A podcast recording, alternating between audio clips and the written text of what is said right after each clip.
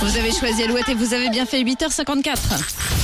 Alouette, l'actu en plus. L'actu en plus. L'héroïne de l'actu en plus est américaine et en moins de 24 heures, elle a réalisé deux de ses rêves. Elle s'appelle Abby et cette infirmière de 28 ans a décidé de passer un doctorat tout en travaillant à temps plein.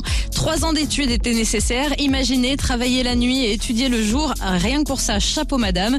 Et heureux hasard de la vie, mais pas le meilleur timing de l'année, la jeune femme tombe enceinte. Donc études, travail et grossesse avec tout ce que ça comporte. Mais Abby ne s'arrête pas là. Alors qu'elle devait accoucher le 27 avril, son fils a décidé de pointer le bout de son nez le 3 mai à 15h et le lendemain, la jeune maman étudiante infirmière est allée à sa remise de diplôme sous les regards admiratifs de ses camarades.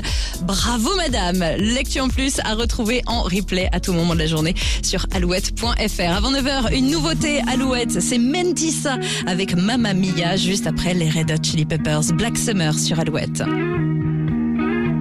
Malaysia.